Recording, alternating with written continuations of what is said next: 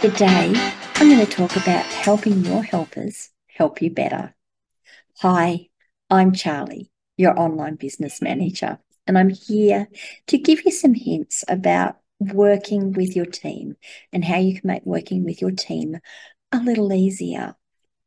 So, this is actually uh, from some personal experiences I've had, both as working as someone who has had to give my team access to uh, certain accounts and certain parts of my business, and also then working as a subcontractor or a tier two or a tier three support person and being able to get access to my clients' systems so that I can help them. So let me give you a practical example, and this is something that happens to me uh, reasonably regularly, actually. I'm sure you have it as well. Uh, when I'm coming uh, on board with a new client, whether it's a customer or whether uh, it's a virtual assistant who needs help with one of their clients. And the request is often, could you please help with the look and feel of our site? We want to update the templates on our site so that we can make these changes. Now, normally, if it's got to me, it's because uh, the plug and play system or the the drop and drag system isn't working the way it needs to or you need to get in and do some more more changes at the code level for that to occur so that's the sort of thing that comes to me now if it's code level changes uh, there's a couple of things that I like to do and that that that is first of all make sure I have a backup of the theme to start with. So I take a copy of the theme and I put it off to the side so that if something goes wrong, I have a baseline to go back to. Trust me, it doesn't matter how good you are, things will go wrong. So I, I like to take a copy of the theme and put it off, off to the side. Uh, then I need to get in and physically change files, so edit files so that we can make the changes. Then I need to be able to test them. And if something breaks, I need to be able to roll those changes back really, really quickly. So this is not something that, uh, and if we're talking, let's talk about WordPress because it's what it's what a lot of people use. So I just go in and use the file editor in WordPress. Well, no, I don't want to do that. And there's a couple of reasons I don't want to do that. First of all, I can't get a backup of the theme to start with. I I, I just can't. I, I will be working on the live system files, and without a backup, that's a really dangerous thing to do.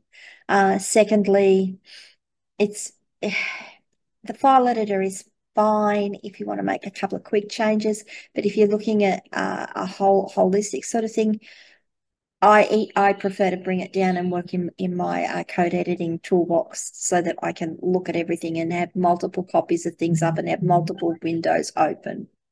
So uh, you need to be able to give me access to your backend system so that I can get those backups, so that I can take those copies, so that I can edit the files and uh, roll them back quickly if that happens.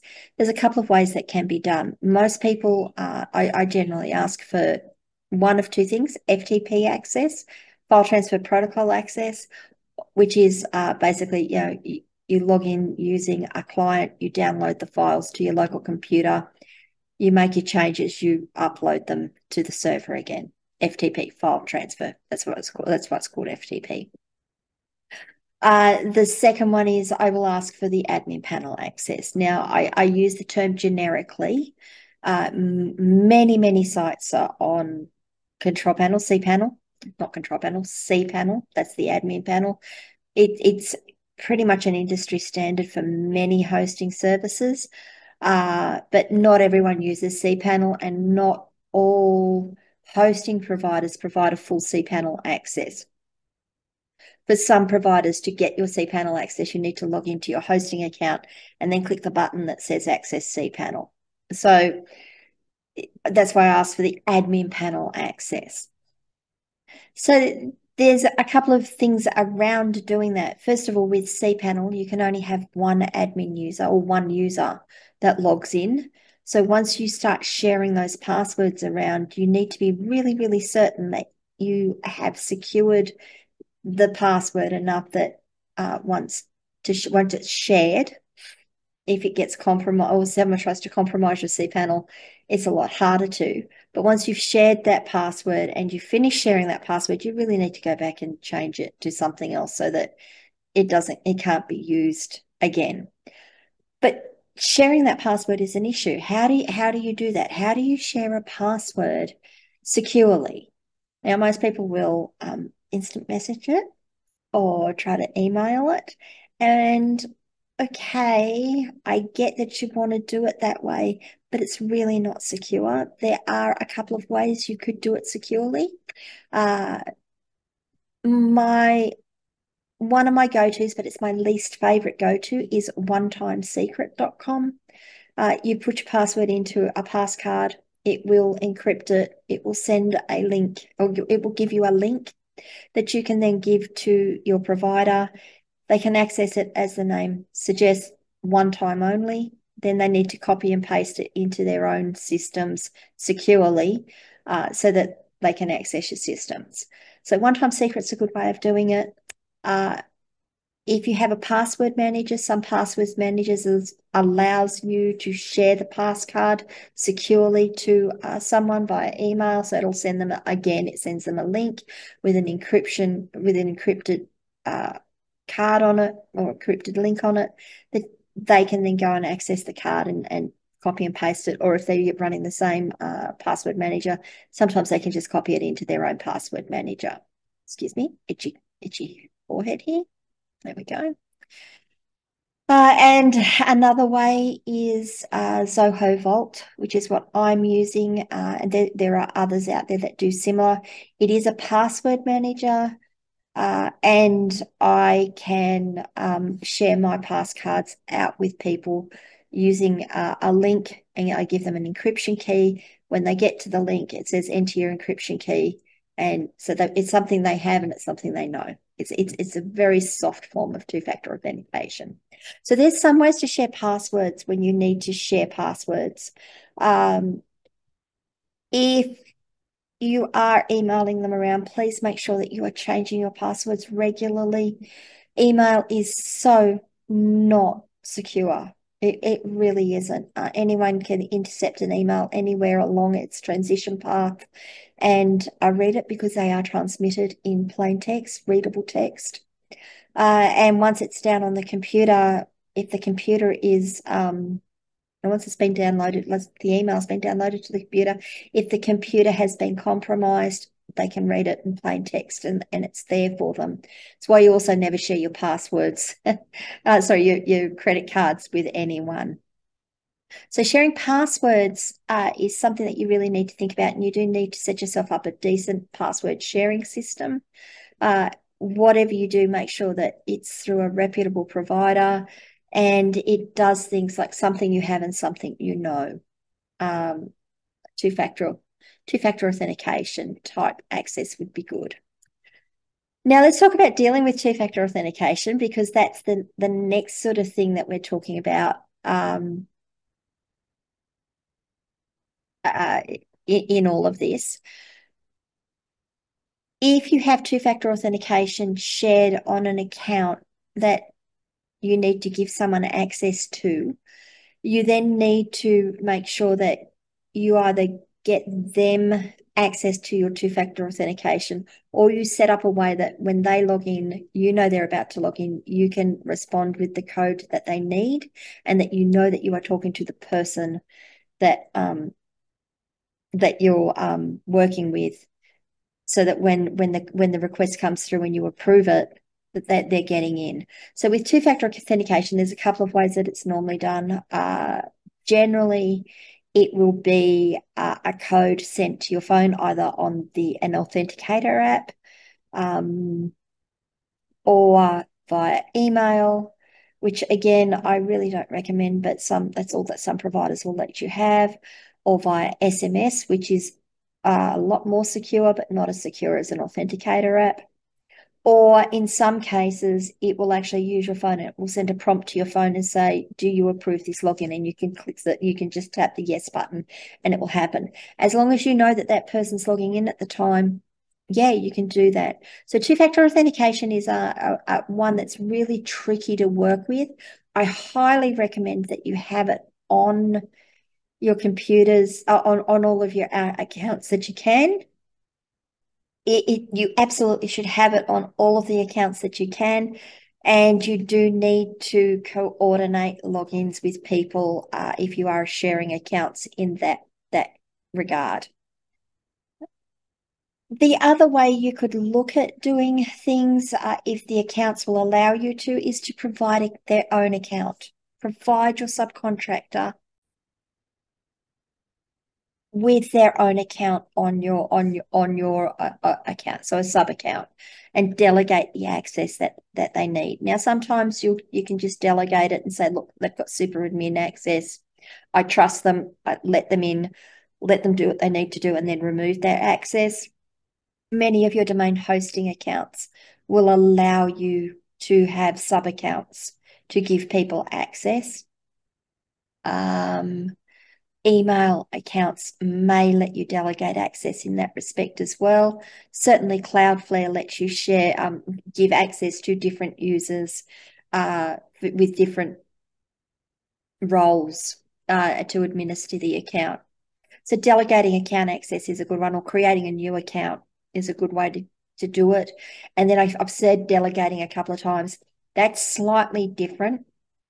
Um, and that is it, it depends on how it's done. And I'm thinking specifically here of GoDaddy and um, who are they? Crazy Domains. Uh, they have the ability that if someone has an account on the system with them already, you as an account owner can go in, uh, follow the prompts, and give that account access to specific parts of your account. Now, that's how I work with a lot of my providers, by the way. So, if someone has a GoDaddy account or someone has a Crazy Domains account, I will um I'll say, look, here's my username. Would you please delegate the access for these services to my username? Then I can log in on my account. That's covered by my own two factor authentication. That's covered by my own password and I can still access uh, the stuff on your account. So both Crazy, uh, yeah, Crazy Domains and GoDaddy have that ability. There will be others out there that do that as well. If you're unsure whether your provider gives you that sort of access, do a Google search and say delegate access with your provider's name, or hop on the chat with them and say, "Here's here's the challenge I have. How how what's the best way of doing this with with my uh, subcontractor or my provider or my helper?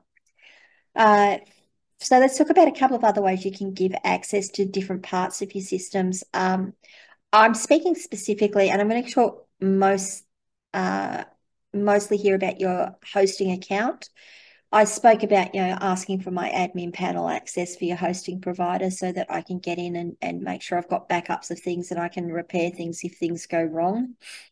The other way you could do that is to create an FTP account for me or for your provider for me. Yeah, create an FTP account for me, but create an FTP account uh, that is specific to the provider you're you're working with it will give them their own username, it will give them their own password. You can generally, does depend on the provider, uh, your, your provider, you can generally uh, limit where they have access to. Do be careful that you don't limit it so far that they actually can't do the work they need to do. Uh, and then when they're done, you can just delete that uh, account and it's gone and they don't have access anymore but it will also uh, when they log in on that you can see when they've logged in you should be able to well the person who runs the logging should be able to then go through and have a look at what changes they made. Just in case that goes wrong you should be able to have an audit trail by doing that. So ftp is another good way of doing it. If i'm going to talk about email accounts which is another thing that you might want to uh, give your um, va or your ea access to your email, uh, services like Google, services like um, Microsoft 365, have the ability to delegate account access to another user on your system. So, uh, for a couple of the clients I work with, with my team, we've been asked to help the client manage their email. What we haven't wanted to do is get the client's email um, username and password and log in as them. That to me is a bit, it's a bit icky. What we have got them to do though is create a front office or an admin uh, or virtual admin account on their email system, and then we delegate access uh, using the system to that account. So the VA or the EA, the assistant, logs into their account on the system. You get you've got your audit logs there, and then they only get access to the things that you want them to get access to and you want them to see. Uh, that also means that if your user is the admin user, you're not giving your admin password and admin access to uh, it to your assistants, which is kind of a good thing. So there's a couple of ways you can help your helpers help you better. Kind of like that title, Help Your Helpers Help You Better. Uh, have a think about it. If you are not sure whether your systems can do it, you can always book a consult with me. I'm happy to go through setting up these types of processes for you, um, with you. Well, not just for you, but with you, explaining how they work, putting processes in place, making sure you've got the tools in place for this to work well for you. It's all about being productive in an effective and secure and safe manner. So please let me know what you thought of this topic. Let me know the types of scenarios that you've had and how you've overcome them. If you've overcome them, how you've overcome them. And if you haven't, what stopped you? What what was the big thing that stopped that occurring?